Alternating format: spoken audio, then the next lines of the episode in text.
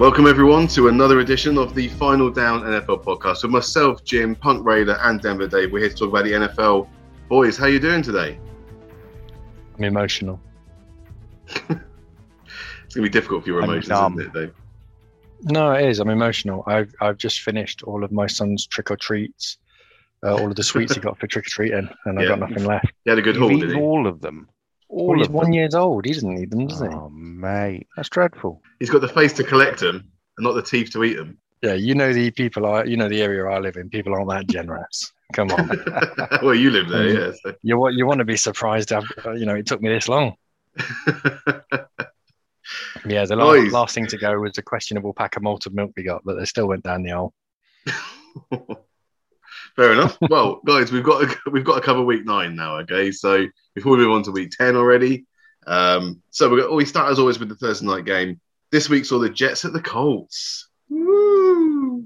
Week eight hero Mike White lasted about 13 minutes before suffering an injury to his throwing hand. He was looking good till that happened too. In comes third string QB Josh Johnson, who somehow also looked pretty good. This was actually a good game with plenty of highlight plays, mostly from the Colts running back Jonathan Taylor, who almost broke 200 scrimmage yards and two touchdowns. Change of pace running back Nyheim Hines also got a rushing score. There was even a passing touchdown to offensive lineman Danny Pinter. On the other side, it was finally a decent game for rookie wide receiver Elijah Moore, who got two touchdowns. There was also one for Ryan Griffin and another touchdown for Ty Johnson. But the Jets were in an 18 point hole at halftime, and neither team really managed to slow the other offense. The final score in Indy was the Jets 30, Colts 45. I'll be honest, I I pulled Dave on this one. I forgot to go back and watch it. So I'm glad you reminded me It's that good this game. game had actually been played. I completely forgot about it. Fair enough. I was off last uh, Friday, and I remember saying I'm not going to stay up to watch this game.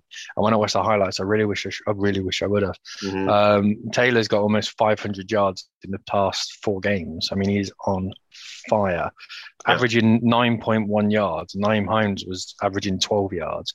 When you're doing that, even Carson Wentz can come out of the game without a touchdown, uh, without an interception.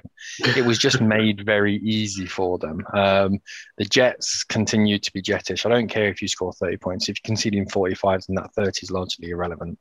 Um, I think a lot of the Jets' points were garbage time points. What was it? Three scores in in the second half, two of which were in um, the fourth quarter. So it, I think the scores slightly flatter into the Jets, and the Colts absolutely steamrolled them. Impressive enough. from the Colts, Yeah. but there's a little there's a little a little hint of a of an asterisk next to it in the fact it was against the Jets. the Jets dunno, didn't the look that Jets have bad. the The Jets didn't look that bad. No, they didn't look that bad. beat If the you- Passing Titans. signs. If you take away if you take away the fourth quarter, it, it looks a lot worse than it is. Fourth Mm. quarter, Jets won 14-3. I mean, that's the definition of garbage time at that point. Um, so yeah, it's it's like if you take away the fourth quarter of the Broncos game. But that's where score most of my very, very fantasy different. points come from. Come on. Yeah, I know, and that's your problem. hey, there's nothing wrong with that. I mean, No. there's there's some Gotta count the quarterbacks who fourth quarter.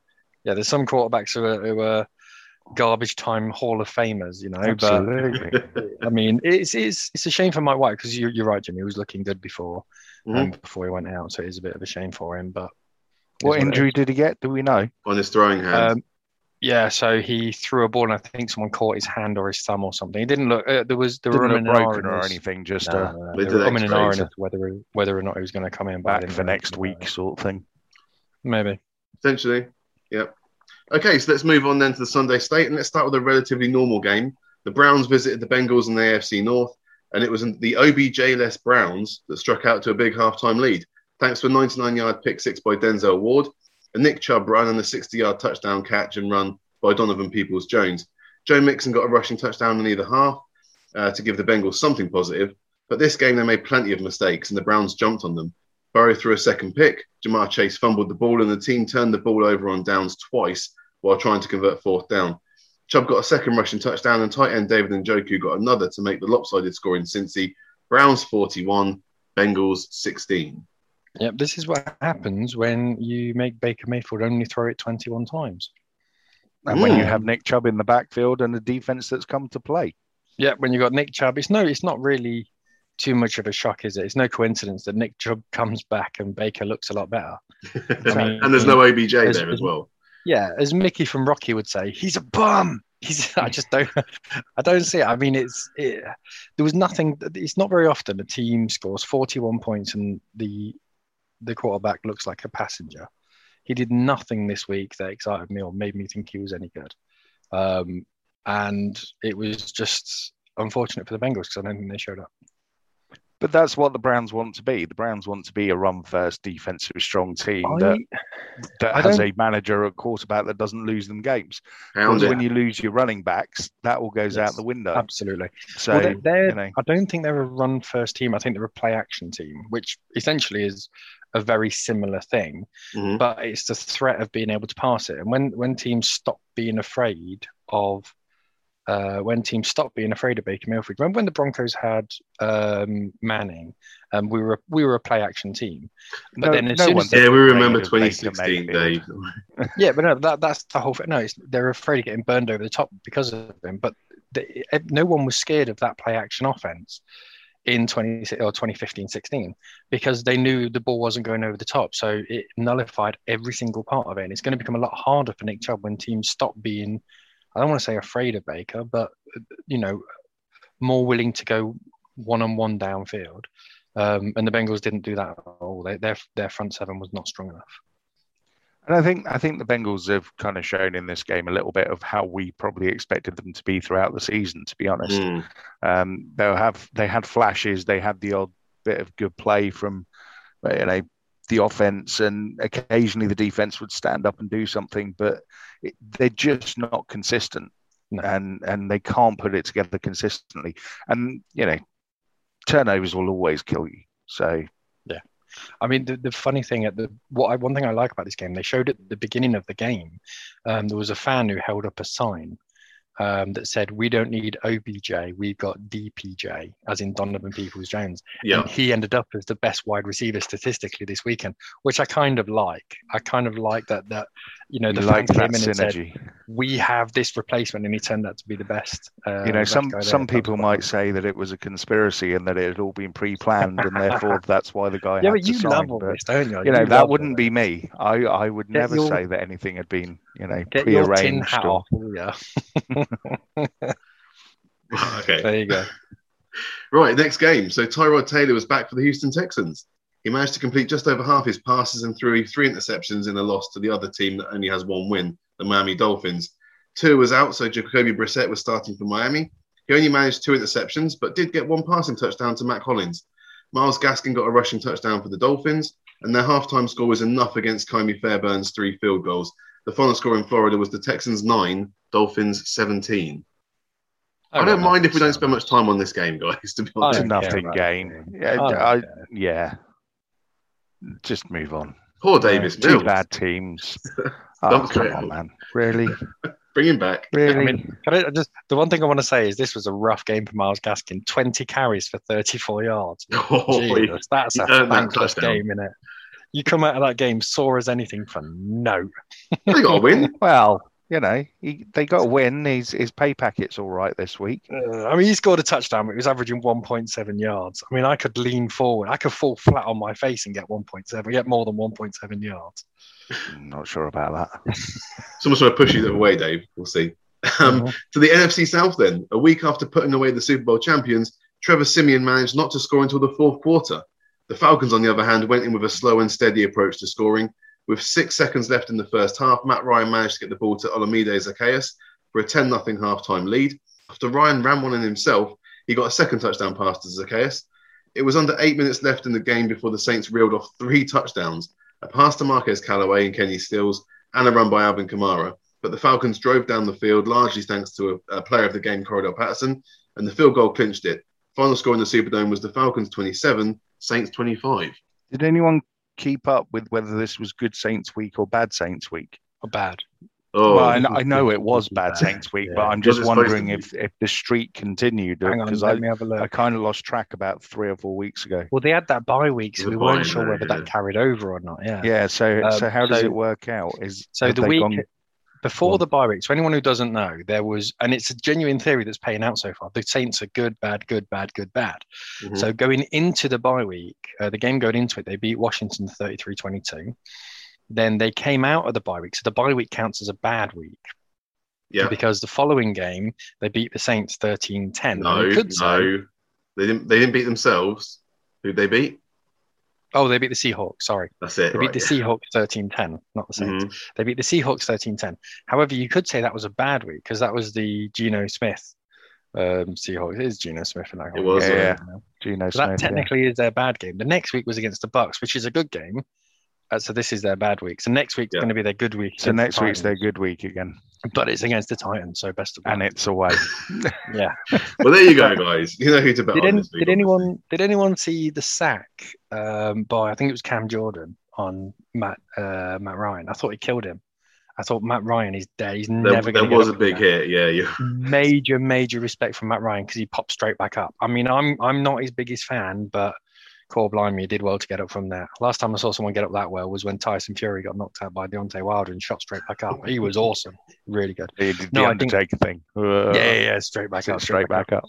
No, this is the Falcons being a bit weird because they've this so far this season they've either been amazingly good or they've been absolutely horrendous. So they only beat the Jets by one score. I think they got murdered by the Bucks. I think they struggled past the Giants. They they tended to be either pretty good or bang average.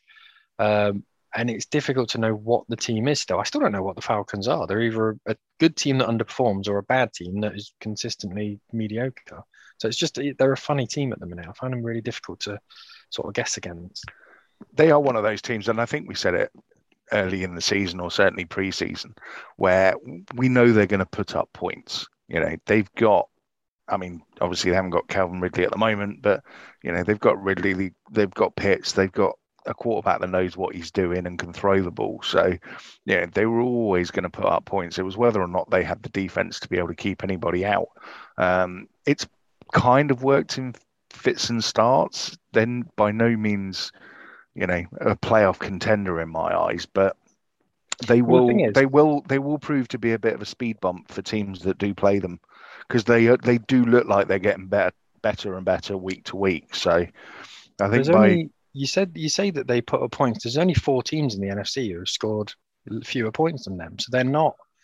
You know, No, they're, but they're not put- one of those teams who are putting up huge amounts. No, but then they, they don't have to put up huge amounts. They just have to put up enough to win. And in the NFL, that's about 21 to 24 points a game on average. So, you know, you don't you don't have to put up 45 points like they did last season every game. You but you need to at least put up, you know, a touchdown and a, a touchdown or a field goal every single quarter, and that's what they do. So you know they are consistently good at scoring points. They're not. There aren't many games this year where they've got you know 13s and 10s and 17s. They've always been 20 to 24 and Well, above. So They're averaging 21.9 at the moment. That's There you go. their that's their standard score. But so far this season, they scored 13 against the Panthers. They scored 17 against the Giants, scored six against the Eagles, 10 against the Browns. So there have been games when they've struggled. But you're right, there's also games where they've popped in and scored the odd 30, 30 odd. So it's just, I was expecting a bit more out of this offense. I just, I just don't know what they are at the moment. The, the defense is significantly better than I thought they thought it was. I think they do Um, miss Julio Jones a bit, um, especially on third down, where Yeah. you know Ridley's getting double teamed. Pitts wasn't doing anything early doors for the first few I games. That, so I think, I think they missed that safety blanket, don't they? They missed that safety blanket of a six foot four receiver that can just go up and get the ball and move it ten yards. But you know, I, th- I think the Falcons are they're not sneaky good because they're very very average, but I don't think they're terrible. Has Calvin Ridley been playing? Because I'll be honest, I've not. No, he's uh, taken some time out for his mental health issues oh, okay. so, fair play. and personal issues. So he, I think, Because Punk came out was his it fantasy last week. team. So Yeah, he, he was my first pick in the first round. So you know, Was he it- really? it's- it was always likely to happen. Yeah, he was my first receiver off the board. yeah. he was your Calvin first receiver. Ridley. He wasn't your first player, though, was he? He was my first player. I'm sure he was. No. Oh, I've, I took screenshots Oh, look so I at you have a very taking quick look. now. Screenshots of the receipts. draft. Well, no, no. I, the Yeah, reason I took screenshots was basically because I wanted to remember who I took where.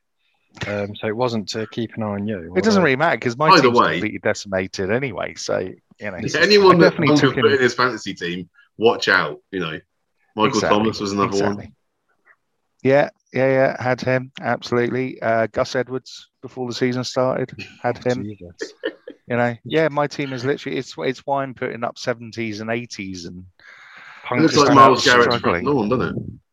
Yeah, Punk's Tombstones absolutely absolutely. everywhere. Good players go to die. So interesting. I can tell you what you did. So first round, you were picking seventh overall, Yes. um, and it's a snake draft. I'm not going to go on about too much, but you picked up, and this is a solid start. This is a really solid start you've done. Aaron Jones, running back, Calvin Ridley, wide receiver, Darren Waller, tight end. Bang, you got your three big positions straight away. Yeah. Then you've got Swift, Godwin, Jeudy, Rose. Yeah, okay. Mo- Mosa, It's- then it's- Gallup. You've It's done not, all right there. it's, a damn it's shame not my first been- rodeo, mate. It's not my first rodeo. No, but the way I know that you're how to playing this draft a season, it's gonna team. be It's your just, last. you know, it's just one of them, isn't it? How is how has that turned into one of the worst fantasy teams I've ever seen? Because everyone ended up getting injured or missing games. So Ah, another week, another win got for no myself and for you, Dave. yeah, Well done. Yeah, yeah. I, I obviously scored higher again. Jim managed to score second lowest and still pull out a win. What do you mean second? No, no, no, no, no, no, no, no. I scored second highest. You only beat me by under four points. So quiet that noise. All right. Yeah, no one else really. scored higher than me apart from you by less than four points. All right. So if we look, if we look at the season, 90, if we look at ninety points, yeah. If we look at the season overall, hundred and twenty. Jim has scored fewer. Jim has scored fewer points than the person who's in tenth. And oh well. Tenth. And oh well. I think we've div- diverged slightly. Away please get back to the game? But, you know, let's, that's not about the Falcons. who are the Falcons playing again? Oh yeah. Doesn't matter. they just beat the Saints. Next one. So, well, this next game was a mess. The Patriots visited the Panthers, and it was as bad as you're picturing it right now. The Panthers actually scored first, a field goal, but that was pretty much as good as it got for them. It was the Patriots who were most turgid in the first half, though. Mac Jones fumbled, and later in the half threw a pick to ex-Patriot Stephon Gilmore, but they did still get a couple of touchdowns, a rush by Damien Harris, and a pass to Hunter Henry. In the second half, the proper Panther implosion started. J.C. Jackson got an 88-yard pick six. Darnold then threw picks on the next two drives as nothing could go right for them. Even with Christian McCaffrey back, the final score in Carolina was the Patriots 24, Panthers 6. Yes. So uh, this was a turgid game, to be honest. Two teams that really didn't want to play football at all. Um, the Patriots did somehow manage to pull themselves together a bit in the second half, but yeah, I mean, you know, McCaffrey looked like a shell of his former self. Mm. Um, I mean, obviously they're easing him back in, so we'll see what he does next week. But yeah, it's uh, it's not looking good for the Panthers at the minute. I have to say, considering how they started the season and how well that defense was playing, something's really dropped off drastically. Uh, they're just not not getting the pressure on the ball at either end of the field, and you know. Mac Jones had a typical rookie first half where he couldn't figure anything out, and then settled down in the second half and just started finding his receivers. I think the this this game was very much um, what we've seen previously with Sam Sam Darnold versus uh, the Patriots because Darnold's now 0 4 against the Patriots and Yeah, has but three of those are with the Jets. So Yes, but he's got a record of one touchdown and nine interceptions against them. Um, I mean, I, I think the Jets have maybe won two against the Patriots in the last forty. So you know, it, I don't think you can say it's Sam probably not that far. No, it's, it's just it appears almost as though There's a stat for you. with cov- with coverages and things like that, it, it, Belichick's almost figured out what Darnold can and can't do. There's that thing floating around saying Darnold Darnold can't throw it left. Belichick's um, a which sure defensive right. coach. Oh, he was he was a fantastic coach at the Giants before he became the Browns Head uh, coach, yeah. coach, and then uh, obviously ended up eventually at the Patriots via the Jets for a day. day. But Yeah. you know, um, so you know, Belichick's always been a defensive guy and has always Mm. had good schemes and so on and so forth. Um, so you know, I, I think it's harsh to say that he's got Darnold's number just because, let's be honest, he's pretty much got everybody's number. No, I think it's that ability to set up for a quarterback. He's obviously studied as a divisional because when when Darnold would have come into the Jets, I'm sure Belichick and his defensive teams would have looked at and said, "Okay, this is potentially a guy that we're going to be playing for the next decade. Let's go and watch him and figure out how he's going to play and knows his game inside out." I Oh, think that was obvious. That was obvious. Today. The amount of times they were doing, they were sort of blind blitz. They're, uh, they're showing a blind blitz, and then all of a sudden dropping back into coverage, and you could see progressions went out the window. I mean, Darnold's like, oh shit, there was there was no Yeah, lateral three, to throw. and all of a sudden and go go with a hot, Yeah, hot yeah. receiver. Hundred percent. So it was that. That's what I mean in terms of his ability to be able to sort of scheme for him. I think he knows his game so unbelievably well. It was almost impossible for Darnold to win that game because the Panthers just didn't have a fit Christian McCaffrey to be that difference maker. He looks as though he needs another week or so because he didn't look Yeah. like He looks well off the pace. Well He off does. the pace. He's of been I mean, they pretty- didn't give him a huge workload, No, no, but no, no. That's the know. right thing to do. Um, but Patriots have now won what four or five. They've not really played anyone of any real note, but um, yeah, they're a sneaky good team. They beat the Cowboys. No, lost to the Cowboys. Lost by a Oh, it was a loss, wasn't it? Yeah, it was close. Yeah, only only good quality teams beat the Cowboys. I think you'll find. they did beat the Chargers. Yeah, yeah. I mean, but the Chargers are Chargers. Please. You know, we've said this. The Chargers lose stupid games and win difficult games. I know It's- that, the and way you know that, but you know. Well, you just said they beat the Chargers like that's some I'm kind just saying, not terrible. Like, No, no, no. The Patriot. What I'm saying is the Patriots have won games that they should have won. Um, they've been middle. They've been close in games that they shouldn't. I, I think they're better than everyone's given them credit for. they're another think- team that are getting better throughout the season because they're Yes. being coached. It's as Yeah. simple as that. And, And- and Mac Jones is getting more settled in the system. He's understanding what's being asked of him. Oh, You know, the Mac Jones pieces has- are around done him. fantastically well because he, they have. It's what I said last week. They have schemed better for him than any other team have schemed for a rookie quarterback, probably in the past five years. Maybe not five years, because what um, Arizona have done with Kyler Murray has been a stroke of genius. mhm. But they've given him almost two free passes on every play, so they they can let him drop back and know instantly he's got uh, you know a guy on a slant who he can pass it to quite easily and just dump it off to a running back. I mean, what more what more can you want knowing you've got two safety blankets whichever way you look, so you can go through progressions, and you've got two safety nets. Why doesn't every team do that? It, I mean, then you look at what's happening with the Jets with their rookie quarterbacks, and they're getting murdered. It's it's just a scheme made easy, and I think Mac Jones that has really, really, really benefited from it. what, a, what a difficult life Mac Jones has had, eh? All those years at Alabama and now into the Yeah. Patriots. You go to Doesn't get much Crimson and than that, under. Saban. I know, I know. But Right. I think they'll get they'll they'll get into the playoffs, and I think they, there's a good possibility they'll win a playoff. Te- they'll win a playoff game. I don't think they'll, they'll get near the Super Bowl, obviously, but I think this team is better than people are giving them credit for. I think they're okay. I think they're not bad. They've got pieces still. Okay. And um, what's their running back? Harris, It's not Harris, is it? Damien Harris, yeah. Damien Harris. Damien yeah, Harris. He, he looks sneaky good from just pu- that, that one of those guys who can punch it in. So he, he's looking pretty decent as well. hmm Touchdowns on the opening drive for both the Giants and the Raiders on Sunday. Evan Engram starting things off and Hunter Renfrow with his Vegas reply. It all got a bit messy after that, and Ngakoue got a sack fumble on Daniel Jones. Derek Carr missed Darren Waller in the end zone, but the Raiders went into the half up by three.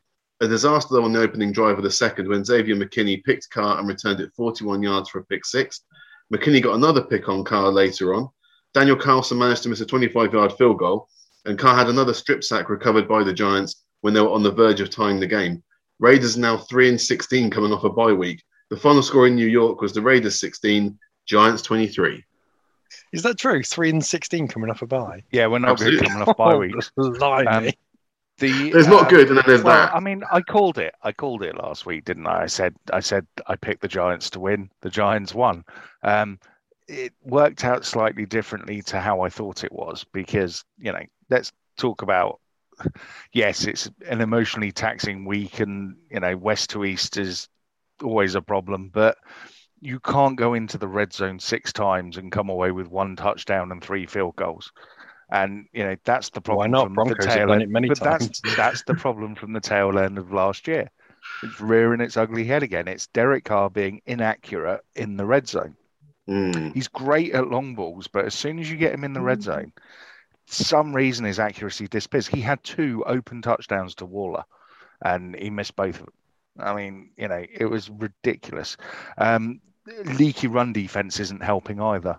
Um, you know, I'm quite glad that the Giants didn't have Mr. Barkley smashing it left, right, and centre because I think it would have been a bit of a massacre, to be honest. But The return the of middle of that Booker. Raiders defense just looked really soft. I mean, you know, Yeah, yeah, no, absolutely, revenge game for him. But you know, fair play to him. But um, it, it, there are still there are still bright spots in there. You know, Crosby and Ngakoue both played well, continuing mm-hmm. to constantly pressure quarterbacks. Um, I think it was just this week. You know, Carr just he wasn't on it. Now, whether it was the Ruggs thing or, I mean, he'd said in the uh, press conferences beforehand, you know, put that to one side. It's time to go play, but it has to have an impact. You know what I mean? So on on the Ruggs thing, one thing that you have to uh, one thing you have to say with Carr is Carr came out and said basically uh, that at this moment in time, what's happened has happened, and Henry Ruggs needs some love from someone. If no one else is going to do it, then I'll do it. And we need to make sure that one tragedy, uh, a tragedy of one person dying, doesn't become 2 mm-hmm. And and and he know, took a lot of flack from that. I don't understand it. I think that's a perfectly. De- Derek Carr is is one of the most.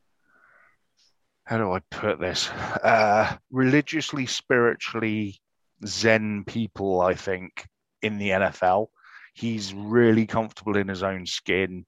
He's got a lot of faith. Um, I don't personally do the whole religion thing, but you know, I know he does, and his whole family does. And so, actually, what he said is not out of turn for him. Um, I just think it's. I, th- I think it's a. I don't understand why he got so much flack for it. I, no, I, I mean, get honestly, that everyone, you know. Did he get much flack day, for it? It sounds more like a, an article on three Twitter posts that you get sometimes. No, he he got a lot of slack, for, a huge amount of slack for it. But it's this whole thing we see in the modern era. Without me going on to a rant, it's people thinking basically you don't agree with what my point of view, and therefore you're a piece of shit, which is one of the problems with modern society. But I, he's got a viewpoint, and his viewpoint is to look after a friend of his. So I have absolutely and, no issue with that. He's saying, "Look, that's, fucked up," but that's the difference, isn't it? You know, the difference is that the person involved is a friend of his, is a close well, no, the friend the person involved is a person. That's that's that's and, the main thing. Uh, yes, but well, my point being that the the people that are piling on him and giving him the grief, you know, they are not they are disconnected from the situation. He's not. He's he's intimately involved in the situation. So, you know, he's he is going to show love for his friend regardless. Um, you know, I think he's probably a bigger man than I'd be in that situation at that time. But you know, fair play to him. Um, yeah. But, but he needs after... he, he needs to get back to work now, and I think I think the Raiders need to stop this messing about with looking great one week and looking god awful the next, and actually just sort it all out. I mean, we brought DeSean Jackson in now, so hopefully he'll help with a bit of speed and a bit of burning over the top. Maybe Jason out there. Get the ball there. Maybe Jay's still out there. I'm not entirely was, convinced we're going to get OBJ, but I was going we'll to ask about the, OB, the OBJ thing. So I've got I've got two two questions really. The first question is, do you think it will happen? And the next question is, do you want it to happen? I don't think it will happen purely because I think we're far too far down the waivers. I think someone else well, like the Saints or he's cleared waivers. Cleared it now. He's cleared it already, is he? Yep, he's cleared waivers. Done that. We might we might do then. We might pull the trigger because you know our receiver room is not the deepest. So should we explain waivers? Does everyone know what waivers is? So basically, when a t- when a player gets released from a team, um, yeah, he then goes into waivers, and it's where every team can basically say we'll have him, and it starts off with the worst team first and the best team last. So if you get picked by two teams, it's whoever is the worst team based on their record. It's so kind of the like Lions the went for a player and the Raiders went for a player, the Lions would get first shot because yep. they're they're the worst team. Yep, and they would the pick teams. him up. They would pick him up on the contract that he was cancelled on, which is the key thing. Mm-hmm. Now, most of the time, so, the reason it doesn't happen is because players get released because of the contract that they're on. Yeah. Um, and most teams believe if they've got uh, the possibility of getting a player, they can get him on a cheaper deal. So more, OB, more OBJ's not, contract for the rest of this year is about seven million. yeah, and that's already been paid so, by the um, the Browns anyway. So. Yeah, exactly. So you know, that, anyone who that, signs that in and of itself isn't a problem. Do anyone who signs OBJ, it's going to be on a multi-year deal. It's not going to be for the end of the season. Yeah, I don't. I don't think. I don't think he'll he'll end up at the Raiders. I might be wrong. I just don't see it at the moment. And do you um, want it to happen? Do I want it to happen? I don't know. I mean, we've both said he's been overrated. He, is he a good receiver? I guess he can be. He has been in the past, but he's not shown anything in the last what three years since he moved to Cleveland to to indicate that he can play as part of a team and actually integrate himself.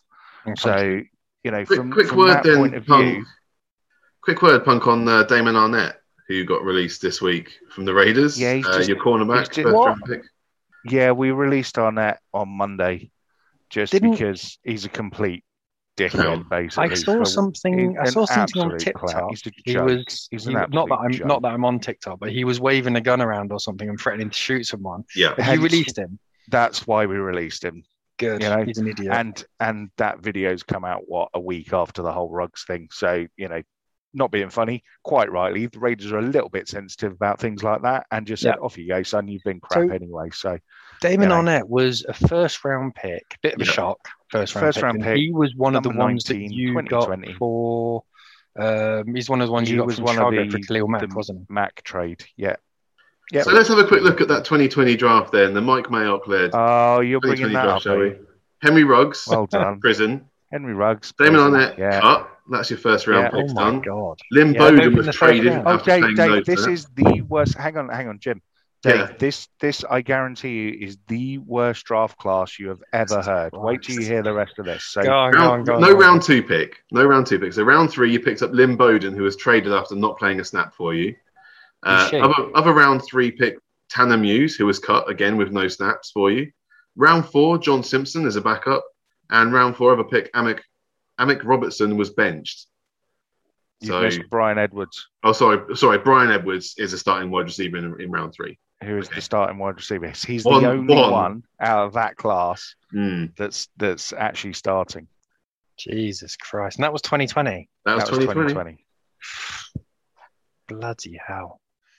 I mean, I look forward in 12 months to talking about what's happening to 2021. Maybe someone's going to go on a serial killer, serial killer murder spree. Well, we'll see. We'll see. But you know, Bloody hell.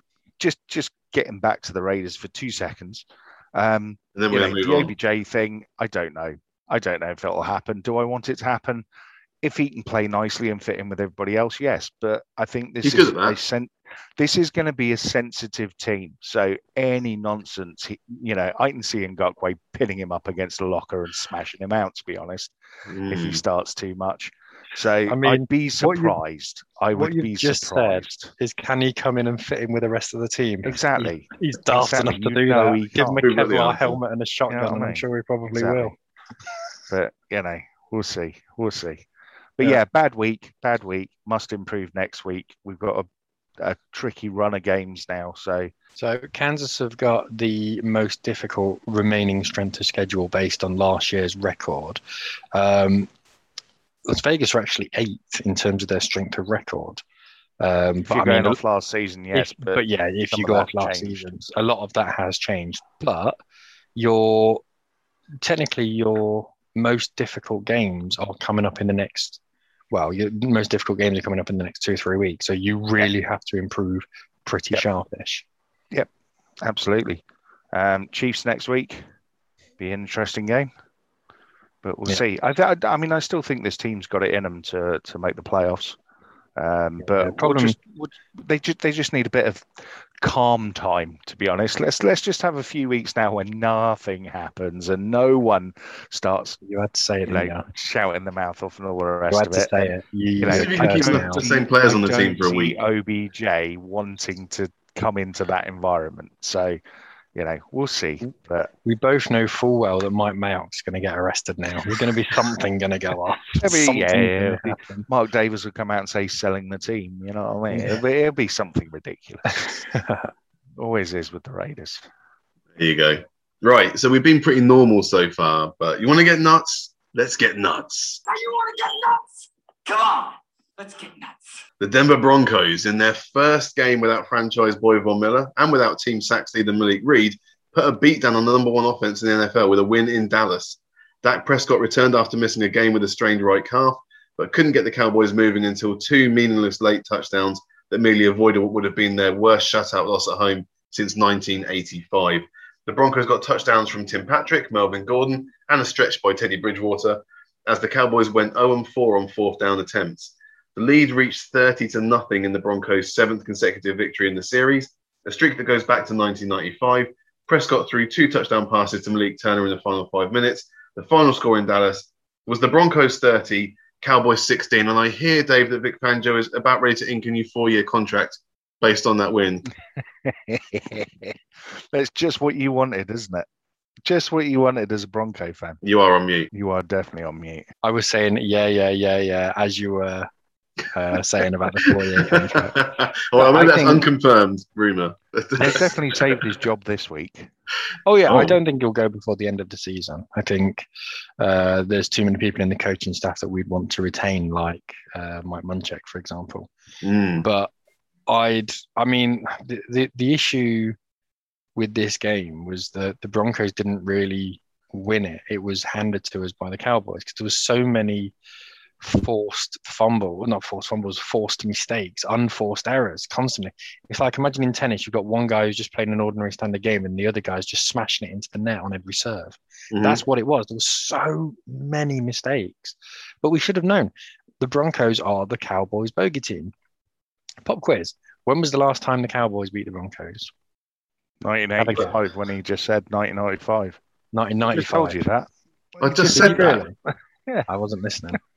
You don't- 1995. The issue, I think, the issue that was simply was the Broncos didn't go and win this game. The Cowboys lost it. So there's a lot of fanfare saying, you know, the the, the Broncos battered the the Cowboys. They didn't. It was just a. There was there was still the Broncos looked no different than we had done in previous games. There was blown coverages by the Cowboys. I mean, we were really targeting um, Diggs because Diggs is one of those guys. He's he's going to be a ball hawk, and if you can get the ball past him, you're in for a big chunk of change. And we were consistently targeting him. Okay, if you get an interception, we'll we'll back ourselves to stop you on that interception. You go on fourth downs, it, it will stop you on fourth downs. It was consistently. Uh, it, it it was consistent pressure from the Broncos both sides of the ball, but it wasn't because we were particularly brilliant. It was just because the Cowboys were awful. I mean, horrendously bad. Dak was missing throws by ten yards in certain places. At one Even point, when you play your best game of the season, you No, no, no, still no. can't help Not but a win. miserable about it. have The you other watched team's lost. game? No, have I you saw watched I, I saw it on Red Yeah, we watched the so it was- game. It was Okay. flicking about, and you know Okay. what I mean. So, but you know, you were If you thirteen this nothing game- up, and then Genuinely, if you watched this game, you would have said, "What the hell are Dallas doing?" Well, yeah, but we we've, did. we've literally, we've literally, we've literally been saying that, but we've also literally been praising Dallas every single week for how well they've been playing. Yeah. So actually, you know, it's not really a case of they they were that dreadful, but you must have made them that dreadful. You must have been doing There was there to was be able lots to, of to be able to. pressure. I mean, you said yourself that you know you were you were targeting um, Trevon just to get behind him because you know he's going to ball hawk it.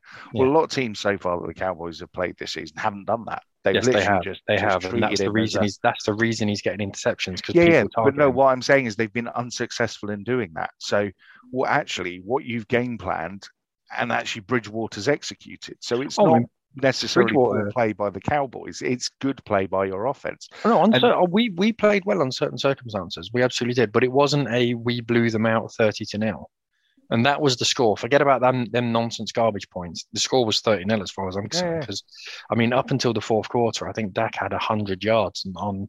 You know, it was he had about nine attempts for. Oh, sorry, about twenty five attempts on three completions or something. It was some ridiculous stat. And they early in the game they went for two fourth downs when it was still nil nil. And um, Tim Patrick came out and said that shit's disrespectful, and that got our back up. The Mhm. Broncos played um, aggressive, and the Cowboys didn't. That was Yeah. one of it. was- just felt like everyone's been saying to the, to Dallas for so long, "You guys are awesome. You're going to steamroll the Broncos," and then the Broncos turned up, did their job, weren't spectacular, nothing more, and absolutely destroyed them. That's all it was. It was. I If this think was you're about, doing doing your team a I'm- disservice. if you'd have really watched the game, I think if you you'd have played watched the better game, than you played better than that. if you'd have watched the game, you would have said the Broncos have done their job and done it well. And I'm not saying we haven't. But I'm you haven't managed we, to do that we all did the job well. So yes, we have. you We- were we were four and zero against four bad teams. you'd played nothing. It's teams that We hadn't won a played game. nothing. Your I four agree. and zero was about as good as his eleven and zero last season. I agree. Oh, we played We played four bad teams. It wasn't that bad. We played four bad teams and won. We played another bad team this this week and won. That's exactly the same. What we did in the first four weeks of the season, we did again in this game. We beat mediocrity, and that's the problem. We, we did okay. We didn't do brilliantly. We did okay. The paper tiger Dallas Cowboys. Ladies and gentlemen. Oh, the, the, honestly, now I've seen I've seen the Cowboys play a couple of times, but I've seen I, you know you sit there and you watch the entire game. They have holes like throughout their team. They are utterly, utterly. They're going to get devastated when it comes to the playoffs. When teams figure them out a little bit more, it's all it was. We It's why I'm so annoyed Washington are so bad for Mm. whatever Yeah. reason this season because They're making the Cowboys really, look good. really could have could have you know taken it to the Cowboys. I think, but you know for Well, whatever Washington's Washington's main issue has been um, hasn't actually been their front seven. Their main issue has been their pass defense. Um, they, in terms of yards per game conceded on passing, they're the worst in the NFL. Of we, we, are not talking about the, the Washington football team right now. Okay, we get on with the other games. Just saying. All right, all right. Okay, so um, the Jacksonville Jaguars hadn't won a game on American soil in over a year. Josh Allen intercepted the pass, made a sack, and recovered a fumble in this one. That's right, Josh. No need for a middle name, Allen.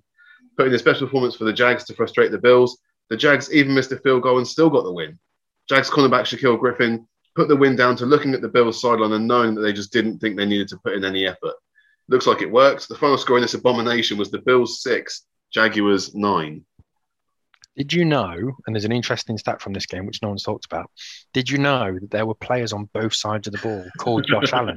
I know, no one mentioned it. Shocking, There is nothing interesting about this game other than the fact that it's the biggest upset this season in Yeah. the NFL, and it will be the biggest upset this season in the NFL. Las How Vegas. the Buffalo. Bills only. Oh, this this was an ackerbuster like beyond all ackerbusters. Yeah, the Bills to a only score six points and b to lose in any way to the Jacks is just so far beyond the pale. It's it's absolutely ridiculous. Um, yeah, they weren't very good. The Bills have had some slow starts this season, but they've, they've figured it out, haven't they? Usually the second half, you expect them just to kind of kick on and go, all right, we've, got to do some work now. They've done it before. They played similarly in the, yeah, you're right. They played similarly. I think was it last week when they played the Dolphins or the week before, and it was like six six going into Yeah. midway through into the third quarter, yeah. and then all of a sudden something kicks in and away they go. But quite why and what it is that's that's stopping them from being able to score early, I don't know. But I know what they is. were just turgid. They they just looked dreadful. They couldn't do anything.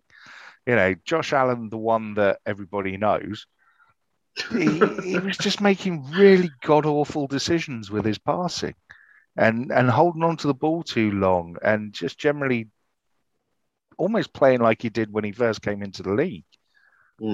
It was Just bad. It's just bad play. I think one of the issues with the Bills, well, they've got two issues. One is their inability to really provide any meaningful protection. I think their offensive line is okay, but gets shown up. Um, in this game, 40% of his dropbacks he, he conceded pressure on, Mhm. um, which isn't great, but it's their lack of run game. Now, I'm, I've been a fan of Devin Singletary for a while, but he's, Yeah. he's failed consistently to produce, and I think it's time potentially for the Bills to move off him. Do you know how many running, you know how many um, rush attempts there was in this game? Nine nine from players who weren't called Josh Allen. And that's Yeah, not good enough. Sounds right. And that's the thing is that's in a game that they lost by 3.96. I mean, it's not as though they had to abandon the run game because when you're behind further, that's one thing the Packers have always tried to do: get a lead early and try and make you abandon the run game because they don't want to deal with it. Yeah. Um, they didn't have to do that. The, the run game could have been effective throughout. To only run it nine times for 22 yards, it's unacceptable. That is absolutely fundamentally unacceptable. If they don't have a run game, that is going to bite them on the arse. But when was the last time they Um, had a run game? It's, it's been years. OJ. Thomas. OJ. Thurman Thomas.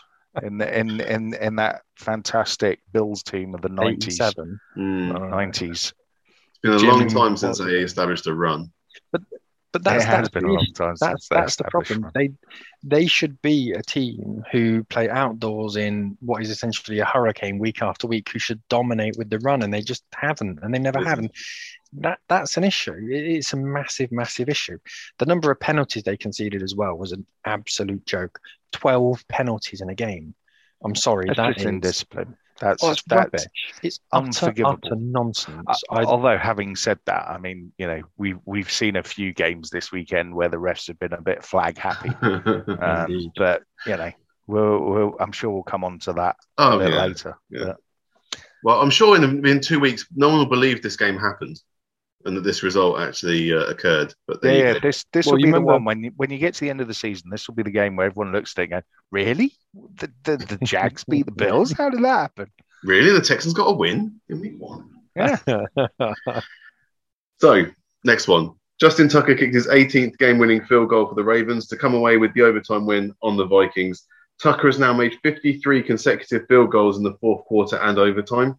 It started so well for the Vikings, too. A 50 yard bomb to Justin Jefferson and a cousin sneak had them up by 11. A Devonta Freeman touchdown for the, got the Ravens closer at the half. But a 98 yard kickoff return by Kenny Nwangwu was great start to the second for, for Minnesota. Ravens took the lead through Devin Duvernay and Le'Veon Bell before an Adam Thielen catch took the game to overtime. Anthony Barr picked Lamar Jackson, but the Minnesota offense stalled and the game was lost. Final score in Baltimore was the Vikings 31, Ravens 34. two things that I'd like to highlight in this game.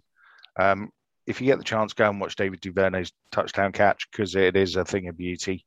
Um, one-handed spinning catch, balls thrown behind him as well. Yeah, not a great he's, throw. he's he's made some uh, serious athletic moves to get there, and also I think we need to shout out to Anthony Barr uh, for his um, bat up in the air self interception give the Vikings the ball in overtime. The fact they didn't go and do anything with it is not down to him. Another fantastic defensive player. Um, so yeah, um, it's the Vikings being the Vikings, isn't it? Giving themselves a chance Yeah. to win and not taking it. Uh, I, I've kind of lost track this season of how many times we've said that. To be honest, Um, five because that's how many games they've lost. Every game they lose is within one score. Um. Most of the games they win are within one score. Five of fair, the they- games that they've played in have ended on the final play, and it normally doesn't go in their favour. the Um, Vikings, they're- the Vikings feel very Chargerish this season. No, I think Um, the defense is better. I think the defense is a lot better. The problem is they've got a quarterback who's um, half a quarterback short of being any good, uh, and they've got a head coach who has no idea how to run the clock, no idea how to Well, set up a defense. The head coach is Um, just counting down the days until he signs for Denver, isn't he? So you know, Behave, picking out curtains. I think that'd be perfect fit. be Perfect fit. behave. Not having it. I told you, if that happens, I'm quitting football. Okay. I'm stopping. I'm, I'm quitting. I'm done. I'm done. and let's quit this game as well. It's just one of those. Mhm. to Philly, where Justin Herbert threw two touchdown passes and ran for a score, and Dustin Hopkins made a 29 yard field goal with two seconds remaining to give the LA Chargers a victory over the Eagles on Sunday. The Chargers scored first with a catch by Stephen Anderson. The Eagles responded with a touchdown run from Jordan Howard. The teams traded touchdowns on four straight drives in the second half before the final series. Donald Parham and a Justin Herbert run for LA, a Kenneth Gainwell run and a Devonta Smith catch for Philly.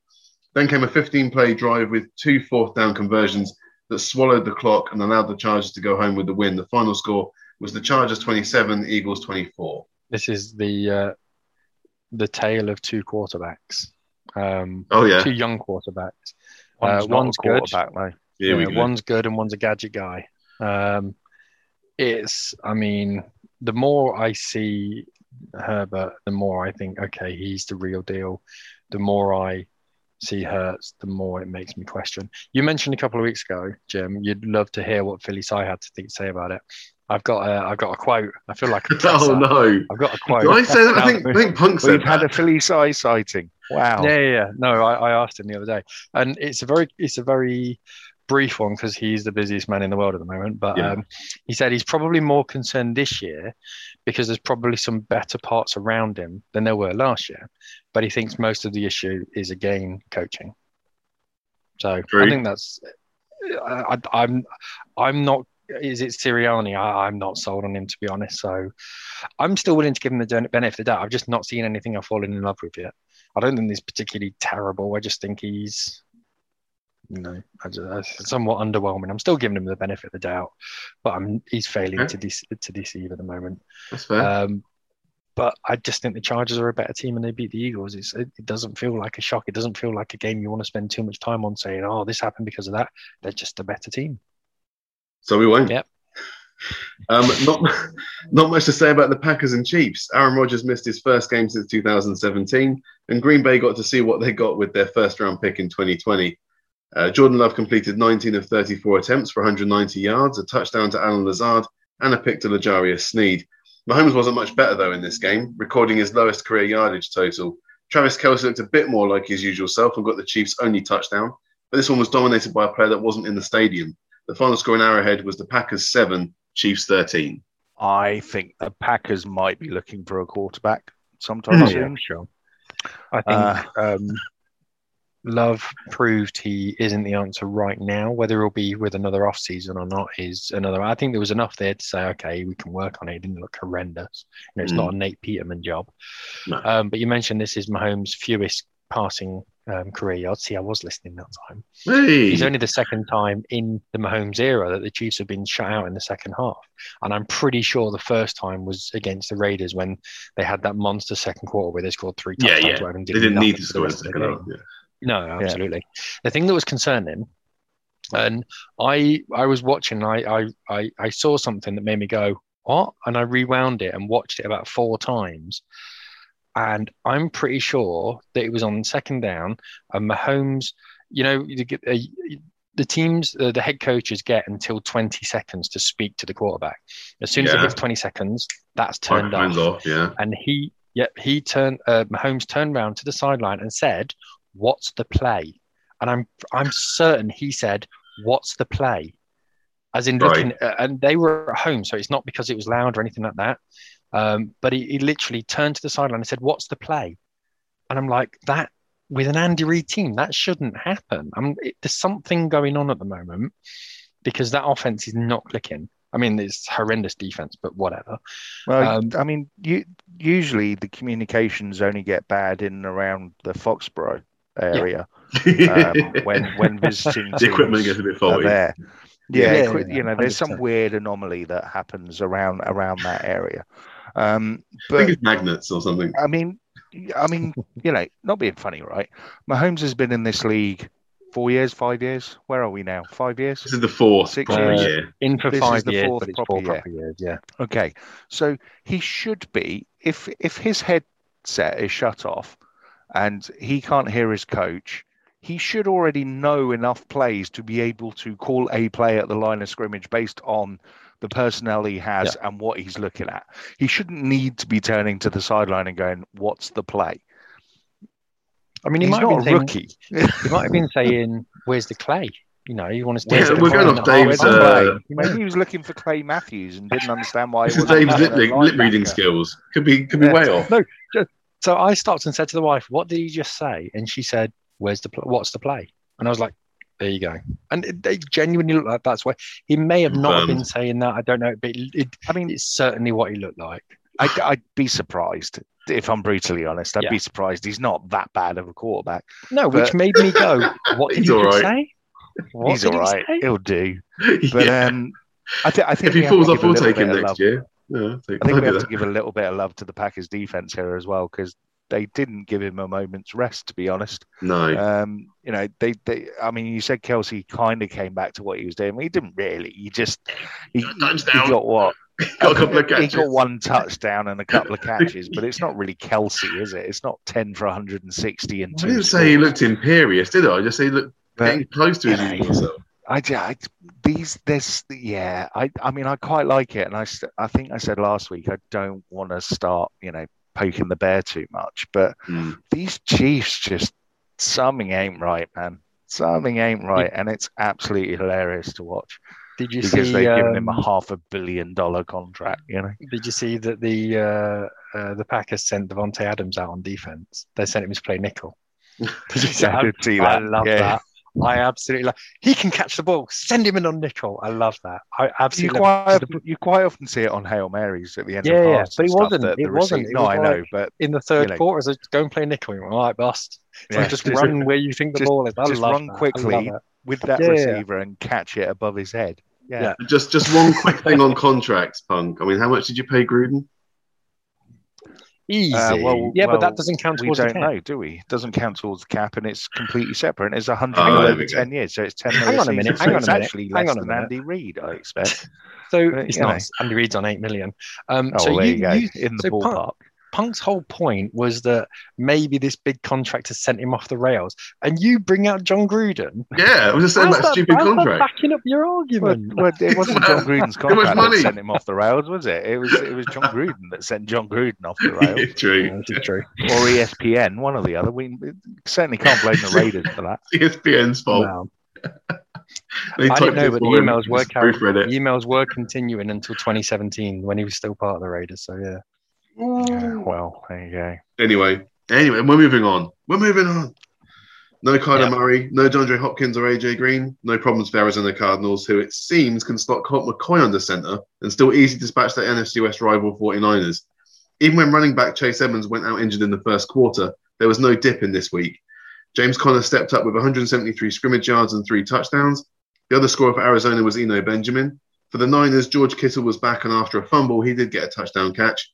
Rookie Brandon Aiyuk did the same. Budda Baker picked Jimmy G, and Marcus Golden had three of the Cardinals' five sacks of Garoppolo. The Niners are now just one and eight at Levi Stadium in the past two seasons.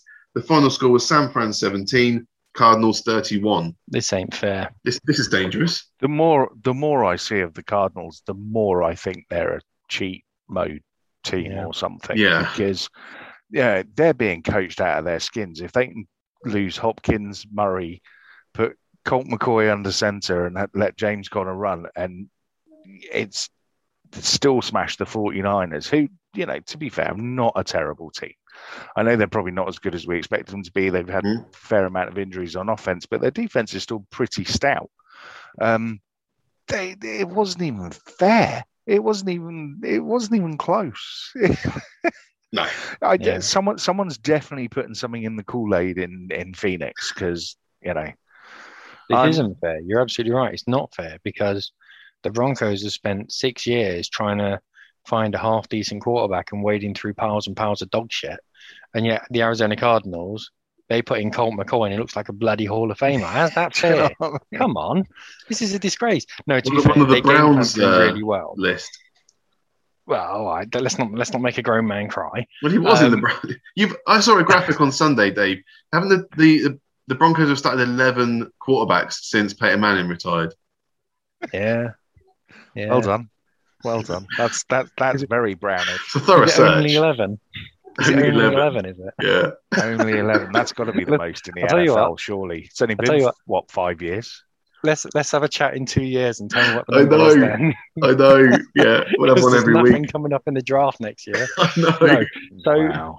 I think I, I think I said on the podcast a couple of weeks ago, maybe a month or so ago, I'm not sure how good Cliff Kingsbury is. And one of the reasons I said that um, was because this whole air raid scheme that he was bringing in wasn't really being fully utilized. And a lot of the plays we were seeing were Carla Murray almost doing it on a whim. Well, this was a game where that didn't happen, and it was a good quality backup. And, and you know what I mean by that. Someone who can just come in week eight, week 14, makes no difference, and just do a job, do what he needs to do, make easy plays.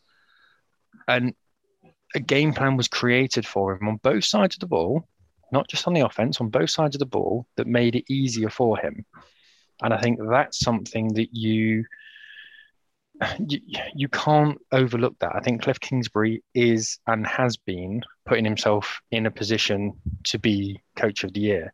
It's about expectations versus what they deliver, and there's no team which has which has out delivered on expectations more for me than the Cardinals. I hope somebody clipped I mean, that. I that was that was beautiful. Uh, yeah.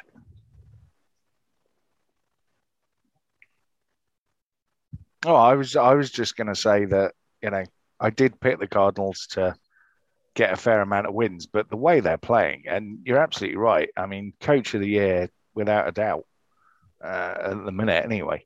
Um, either him or Basaccia if we make the Super Bowl. But there we go. We'll see what happens. Down. But you know, um, yeah, uh, it's it's just not fair at the minute. Like you said, No. the fact Leighton just plug Colt McCoy in there and play, it's seamless. It's absolutely uh, seamless, and that has to Two starts in 10 years. There's nothing else it can be. I swear to God, again, at, at the end of the He season, only if- joined the Cardinals this season. if we get rid of Drew Lock at the end of the season and Arizona pick him up and he becomes a good player, then that's it. I'm done. I am done. I'll be a backup there as well. Yeah. Well done, Arizona. The Sunday night game saw the Derrick Henry-less Titans into SoFi Stadium to face the Rams. Tennessee had to find another way to win, and they found a punishing defensive unit that pressured Matt Stafford all day. There were picks for both quarterbacks in the first half. Geoff Swaim caught a Tannehill pass from the pick on the previous play to put the Titans ahead. A pick six by Kevin Byard on the next play made it 14 points in just a few game seconds. Tannehill ran in another score to shell shock the Rams into half time. The second half saw a touchdown for parachuted in running back replacement and former league MVP Adrian Peterson. Sony Michel got a touchdown for the Rams on their final drive, but this was a rout. Final score was the Titans 28, Rams 16. What I don't understand this game. I really don't. I don't No. understand the NFL. How the Titans without Derrick Henry can absolutely maul the Rams is beyond me. It, I don't know what happened to the Titans' defense this week, but they must have been drinking the same Kool Aid that the Cardinals were. yeah. because you know they again you know this titans defense is a run-of-the-mill pretty average We'll have good games and bad games defense you know they they- i'm not saying they're bad i'm just saying they're not in that you wouldn't ordinarily put them in that top five defenses you know what i mean and then this week they've just absolutely smashed what might be the best team in the nfc Mm. You know, i mean the afc is completely cuckoo Mhm. After the there's, Cardinals. you know, every every single leading team apart from the Titans in the AFC lost this weekend. You know, the, the AFC is is very much a, week to week type conference at the minute, whereas the NFC, you've got that little cluster of teams that are, you'd say, pretty much head and shoulders above everybody else. But these AFC teams, and you know, we're talking about the Titans specifically now, seem to be able to to walk into NFC stadiums and and just beat teams down. It's I- it's I it's was- it's just amazing that that to me that the Titans have been so up and down on defense this year. Have actually just woken up and and gone. Actually, we are good. We're not even average. We're just good. Yeah, and the thing is, they're solid in every position, and it come. This is one of the advantages of not having a quarterback who's earning seventy-five million in one year. Um, you know, they're solid all over the place. Not another another dig at the Cowboys there. Tannehill's earning Um, some good money though, right? He's not on a No, he's earning decent money, but he's not. He's not like he's not like top ten. I mean, I'm not sending him a food parcel anytime soon. Put it that way.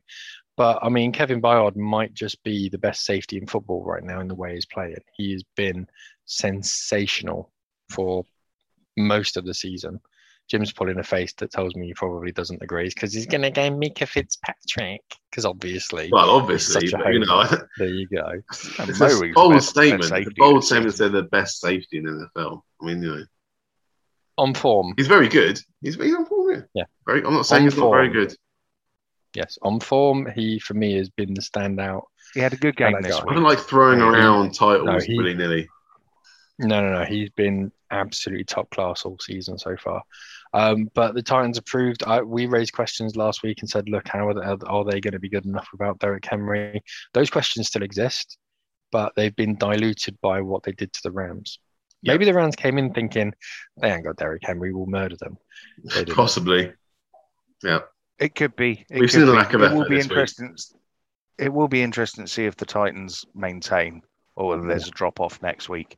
Um, it may well just be that they got themselves super hyped for a, you know, uh, a showdown with the Rams in prime time and without Henry, and everyone expects us to lose and rah rah rah, you know. But we'll see. We'll see. We'll see what happens.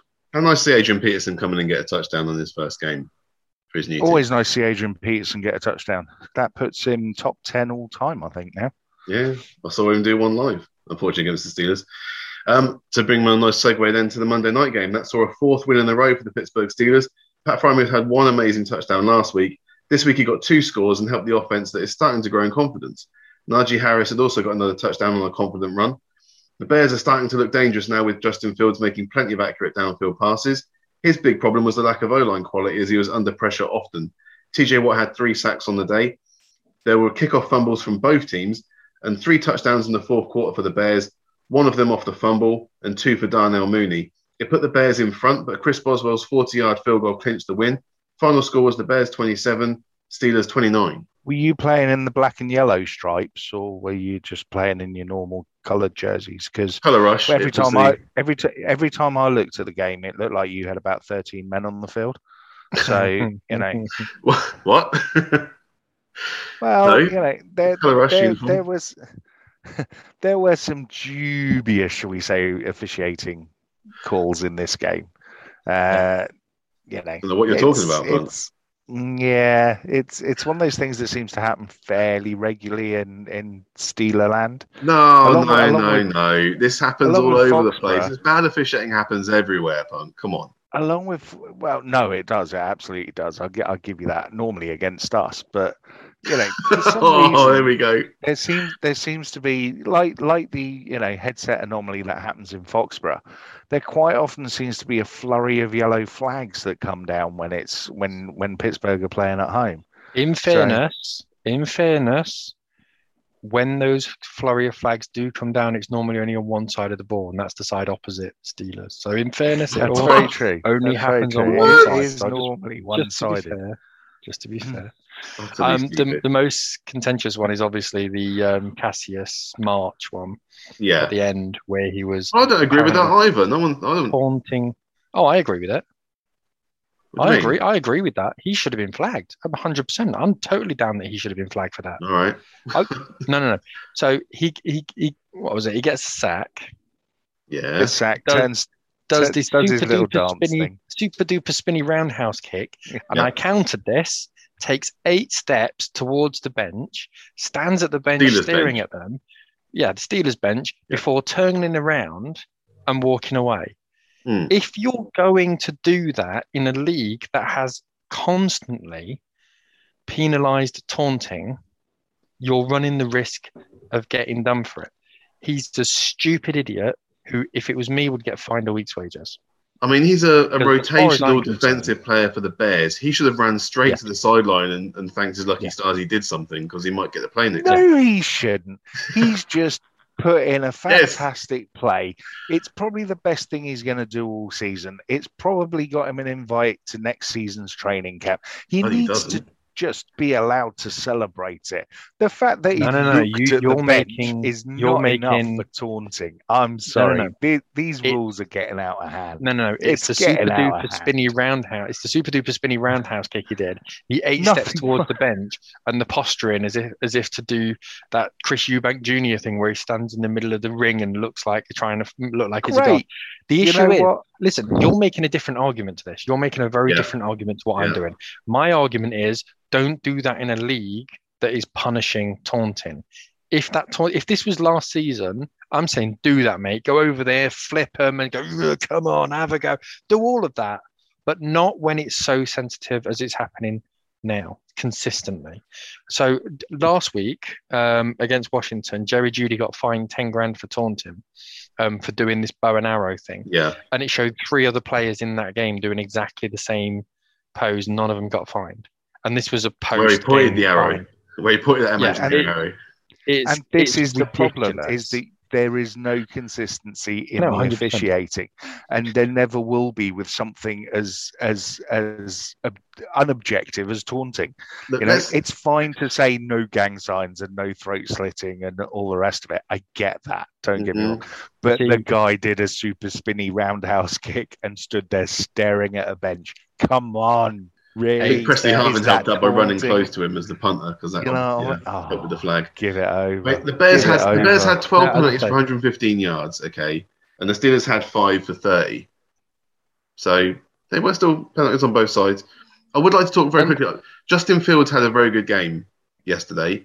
I, I liked what I saw from what he was doing. He, like like I said in the, in the review, he was not getting the help that he should have got from that O line. They are not protecting him enough, and the game plan is still not set up to kind of negate the hits that he's taking.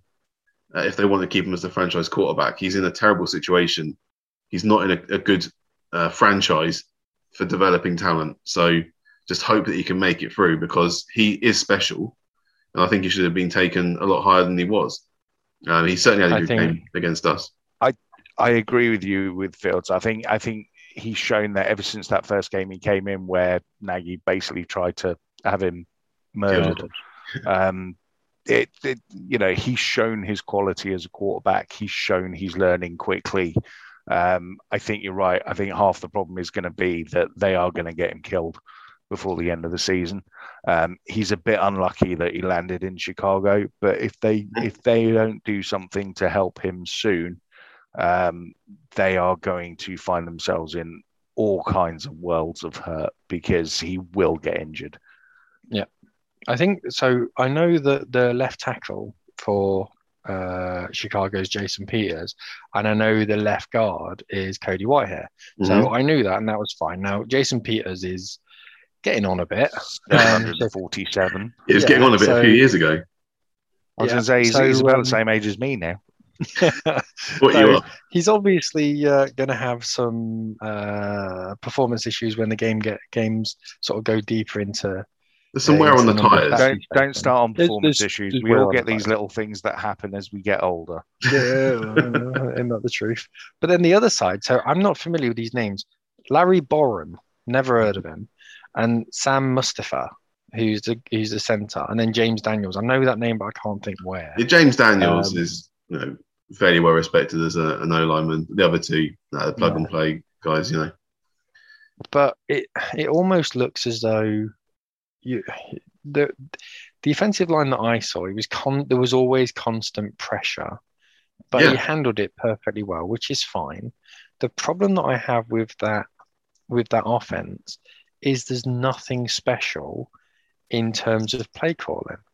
That they're not doing anything that's making you go, God, I wish the Broncos did that. So when whenever, for example, whenever I watch the Titans, th- sometimes it's straightforward, but they, there's always something where I go, "God, I wish the Broncos did that," or "I wish we tried that every now and again." And I, I don't remember the last time I saw that with the Bears. What running the ball? Yeah. I wish, I wish we had some that. good players. Ooh. Mm.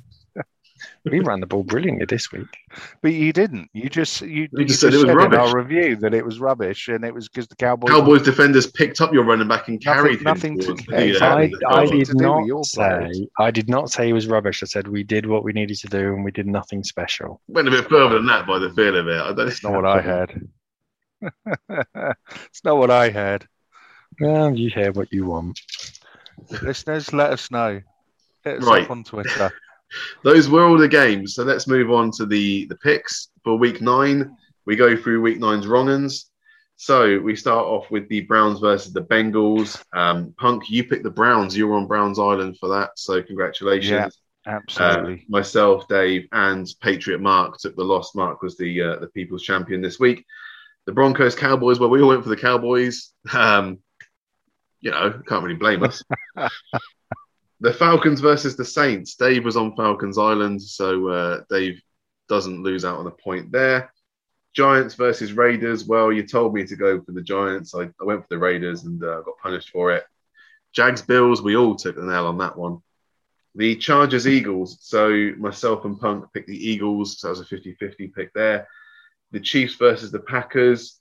Uh, Dave and I picked the Chiefs, although in the pod, Dave, you did pick the Packers and then you switched it like a well, Ric this is Flair this type is heel move. Um, yeah. afterwards. This this is definitely controversy because you know I even said at the time, can I change my pick because Aaron Rodgers has just literally gone down with COVID, and I was told no. Well, yeah. So you know, um, I, I- said It's- on the there's definitely Patreon pod- shenanigans going on. Some people No, just no, want to I the said- burn. I said on the Patreon pod, I've changed my pick. You're not allowed to. You're I not allowed said, to I said on I the got podcast. I got told off for the first week of the season for changing my pick after after after the initial Well, call then it's it's really the one on the all. Patreon pod. then it's So, one all. you Stop know. moaning. It's dreadful, dreadful. And with the Titans versus the Rams, well, everyone on the pod picked the Rams. Mark was the clever one. He picked the Titans, and so he got the Well point done, there. Mark. So what that means? Well, um, we're going to go and look at the, uh, the the tables. And Dave, you got ten and four this week somehow. You you walked away with a ten and four record. I don't Yeah. know how he's managed that. I Genius, can't, believe it. Shenanigans. Definitely calling shenanigans. There's no way he was three games better than me this week. No, well, Yep. Mark got nine and five, and Punk and myself got seven and seven as a record, which Dreadful. Crazy. I don't think I've ever had seven and seven. And yet, it's happened. The, the the tables at the moment they show that. Dave has 88 points, Punk has 85, the people have 84, and I have 82. So So that's me winning by miles. look, Mm, we're, Three picks, and we're halfway through the season. It's not miles, is it? Miles. Just a quick professional bit then, boys. We're running the pod versus the people contest with playactionpools.com, the newest and already best office sports pool hosting platform. We're able to enter our picks each week and track who's currently on top and who is currently at the bottom, but will ultimately come good and win it all. Yeah. If you want to use Play Action Pools, then don't forget to use our discount code TFD for 10% off and get in at the ground level to help this company move forwards. They've also just released a Build Your Bankroll feature, which operates essentially as a virtual sports book, allowing you to choose the games you want to pick and determine how many points you're willing to risk on each game.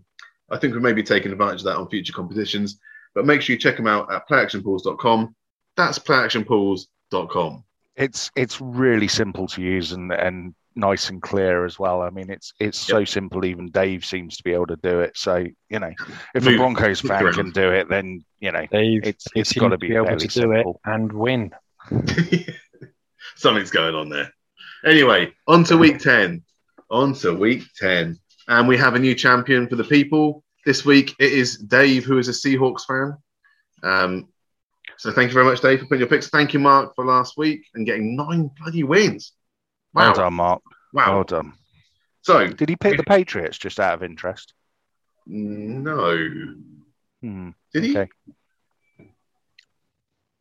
Uh, he must have done. No, he did. He did. Did he? Okay. I would have flagged it as in picking the wrong team if he had done that. So, Yeah, anyway, Okay. Right, week 10. We've got 14 games to go through, I believe. Start on Thursday then with the Baltimore Ravens at the Miami Dolphins. Correct. The Baltimore Ravens. If anyone honestly believes that the Dolphins are going to score enough points to keep up with the Ravens, then um, I don't know what to think anymore, bit of a Punk. screw After, after week nine, I don't know what to think anymore. So, Well, there is that, but let's be honest. You know, Ravens and Dolphins is one of those that actually I think you're fairly safe, especially on a Thursday short week. Um, usually, the better team and the obviously better team wins. Um, so, you know, for me, that that confirms that the Ravens will will pick up a nice big one this okay. week. Dave, you also go for the Ravens? Yep. Okay. Um, this is the one pick that I'm switching for my preseason picks. Uh, I did go with uh, the Dolphins originally, but I'm going with the Ravens. So we're all going Ravens. It's a clean sweep for the Thursday night game. Sunday, the Atlanta Falcons at the Dallas Cowboys. Uh, Cowboys. Cowboys. Four Cowboys, despite how terrible they were last week. They're not. Then they're not. They're win. not as bad as they were last week. No, I think I think the Falcons will win, um, but I knew everyone else will go for the Cowboys, so it's a tactical pick to make sure I don't lose any points. oh, Dave. Ugh. Wow, we're, we're only just halfway through the season. You're Yeah. starting to get Yeah. tactical already. Cool pick. Really? Playing the game. Wow. Am I wrong though? Am Yeah, I you're wrong? wrong. You're not no, picking the Cowboys. No, I'm you're right. not. Go with your heart. I'm not going to lose any points. The New Orleans Saints are at the Tennessee Titans. Interesting game. Well, we've already said the Titans are good this week. Uh, the Saints are good this week, so we know exactly what's going to happen. But are they Titans are. Saints away from home, outdoors in Tennessee good? Or I are they actually Trevor Siemian throwing three interceptions against a defense that seems to have woken up and found itself? Well, they've got the best safety in the league, so of course they're going to win. The Saints are going to walk it.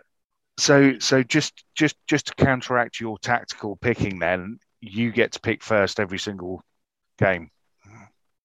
No, Yes, because then you on, don't Dave, get you to hear what we've picked before. You're so far ahead of us, you know. Give no, us my, my tactical my tactical picking was done. Only works if you hear our picks. No, no, no. My tactical picking was done before um, everything else. So yeah, Go on then, I told you Titans. Titans. Yeah, it's four Titans. four picks for the Titans. Okay, the Jacksonville Jaguars, off their recent win, are facing a division rival, the Indianapolis Colts in Indianapolis. Who's going for the Jags?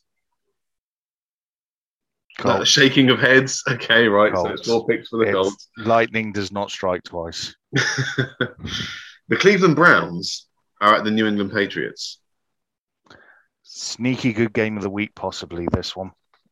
No, I think it'll be me. turgid. I think Patriots will shut them down and win by single digits, and Browns will score no more than about 15 points. I think Hmm. the Patriots win this. Patriots win it. Browns. Okay. I'm taking the Browns. They showed me enough last week that now they've got rid of the distractions, playing with confidence and as a unit on offense. And Chubb. Um, and with Chubb back, uh, I think that the Browns will beat the Patriots. Yeah, I think it'll got, be close. I think it'll be a decent game, but I think the Browns come out on top. we've got a 50 50 split because Dave has gone for the Patriots and I've gone for the Browns. So there we go. The Buffalo Bills are playing the New York Football Jets. AFC East rivalry. Now they just lost to the? Jags. Jets Jets also have already beaten the Titans and the Bengals, haven't they? So, uh, you know, this is exactly the type of game that the Jets would win. To be honest, Mm, mm. um, having said that, the Bills were so god awful last week that if they're not doing like double shifts in practice, then there's something wrong. So I'm going Bills. Uh, Bills will win by 20. We've all four of us gone for the Bills. The Detroit Lions, the, the lowliest team in the lowliest part of the league, are going to Pittsburgh to play the Steelers. I said last week I, I'd given up on the Lions Steelers. I think this will be their first win this season in Pittsburgh against the Lions. Um, so I think the Steelers will win this one quite easily. Right, so four for the Steelers. There we go. Right, thank you very much, Dave. The Tampa Bay Buccaneers, off their bye week, they're at the Washington football team. Uh, And we they- all what the Bucks did last year off a bye, so anyone who doesn't go for the Bucks is crazy. Agreed. Well, call me crazy because I'm going for the Washington football team. Wow. I'm on the island. That's, that's brave. That's brave. I mean, I, I can see your thinking behind it. I mean, even even the playoff game last season, you know, the the the Washington team ran. Oh, he was close. You he know, was close. but um, yeah, I, I can see your thinking, but no, you. The Buccaneers have just got too much too much firepower. It's very nice. Very charitable of you said I was thinking when I made that pick. That was a preseason pick. I'm just sticking with it. The Carolina Panthers are at the Arizona Cardinals. Panthers at Cardinals. Well, considering how excellently the Panthers have been playing in recent weeks, um, I'm going with the Cardinals, whether it's Colt McCoy, Kyler Murray, or some under 12. They could have Daniel Jones playing for them. It wouldn't make a blind bit of difference. They could have you Um, playing for them, and it wouldn't make a blind bit of difference, to be honest. Might. You can throw a ball three yards. Yeah, it'd be it'd be head over tail though. It wouldn't be spiraled. Wouldn't need to be the way they End over Flying end. around all over this shot. Yeah. Uh, so yeah, all four for the Cardinals there. The Minnesota Vikings are at the LA Chargers. Um, We said these teams were close to each other. Uh, I mean, geographically, if you're looking from space, maybe. I don't think they're particularly close in terms of talent. I think the Chargers win this one. What? okay. That's why I said geographically if you're looking from space. Definitely not geographically if you're looking from space, but um, You've never been there, how do you know? how do you know I haven't been there? I'm pretty sure. I had my You bets. Sure, I'm pretty certain I have been to space. At least that's what they told me I was doing. Um, I've gone Vikings. I th- I think the Vikings might uncharger the Chargers in LA. Extending my lead, that's fine. Well, Punk is on an island. Everyone else has gone for the Chargers. But, uh, I can see the problem with the Vikings. They can do anything at any time. And I think you. eventually they've got to win one of these silly games. So this might be the one that they do because the Chargers might just outcharge themselves. The Philadelphia Eagles are at the Denver Broncos. Broncos. Unfortunately, I think I agree. Hmm. It's a sweep for the Broncos in the picks. It's it's another one of those that I I could almost convince myself to go for the Eagles, but the fact that the Broncos are at home, I think, is just swaying me towards them. And their latest result as well. They were so well, good. yeah, but you know, like we've said all along, you know, they're beating bad teams. Mm. So I'm not Eagles are sure the team. I'm not sure the Eagles are a bad team. I think They are. the Eagles are a mediocre team. I don't think they're a bad team. Disjointed, Uh, I crushing think. mediocre teams at the moment. But but no, I've I've I've got to go with my head and and go with the Broncos. Yeah, sweep for the Broncos. Okay, the Seattle Seahawks with potentially Russell Wilson back are at Green Bay with maybe Rodgers not back. There's a small possibility he doesn't play this weekend. Does that make any difference to you guys? Uh, yes. I'm going for Russell Wilson.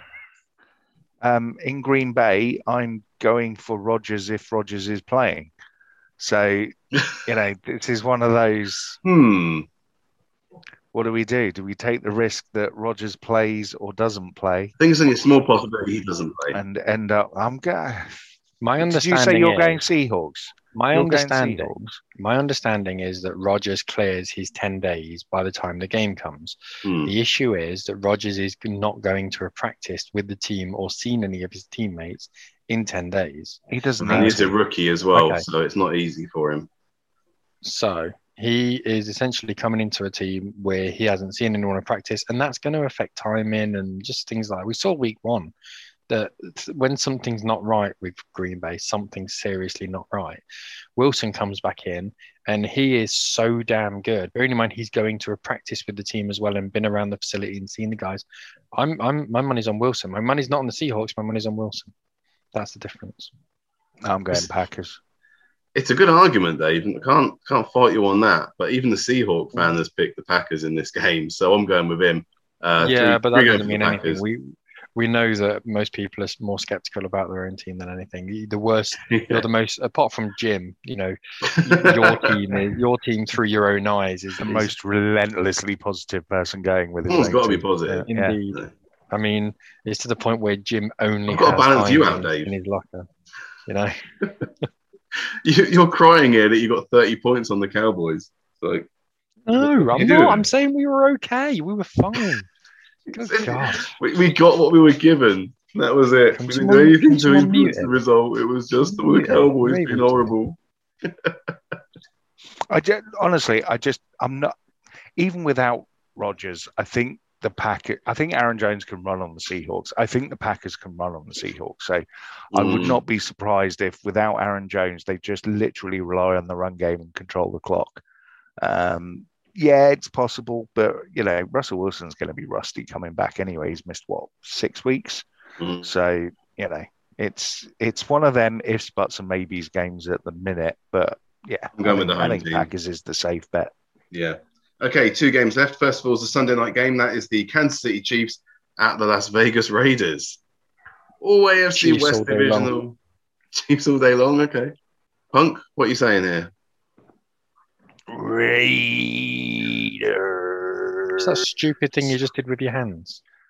Why'd you make a vagina with your hands? What did you just that. do? It's that. He's trying to oh, catch Yeah. something before it hits him in the face, I think is what it was That's showing. it. Right.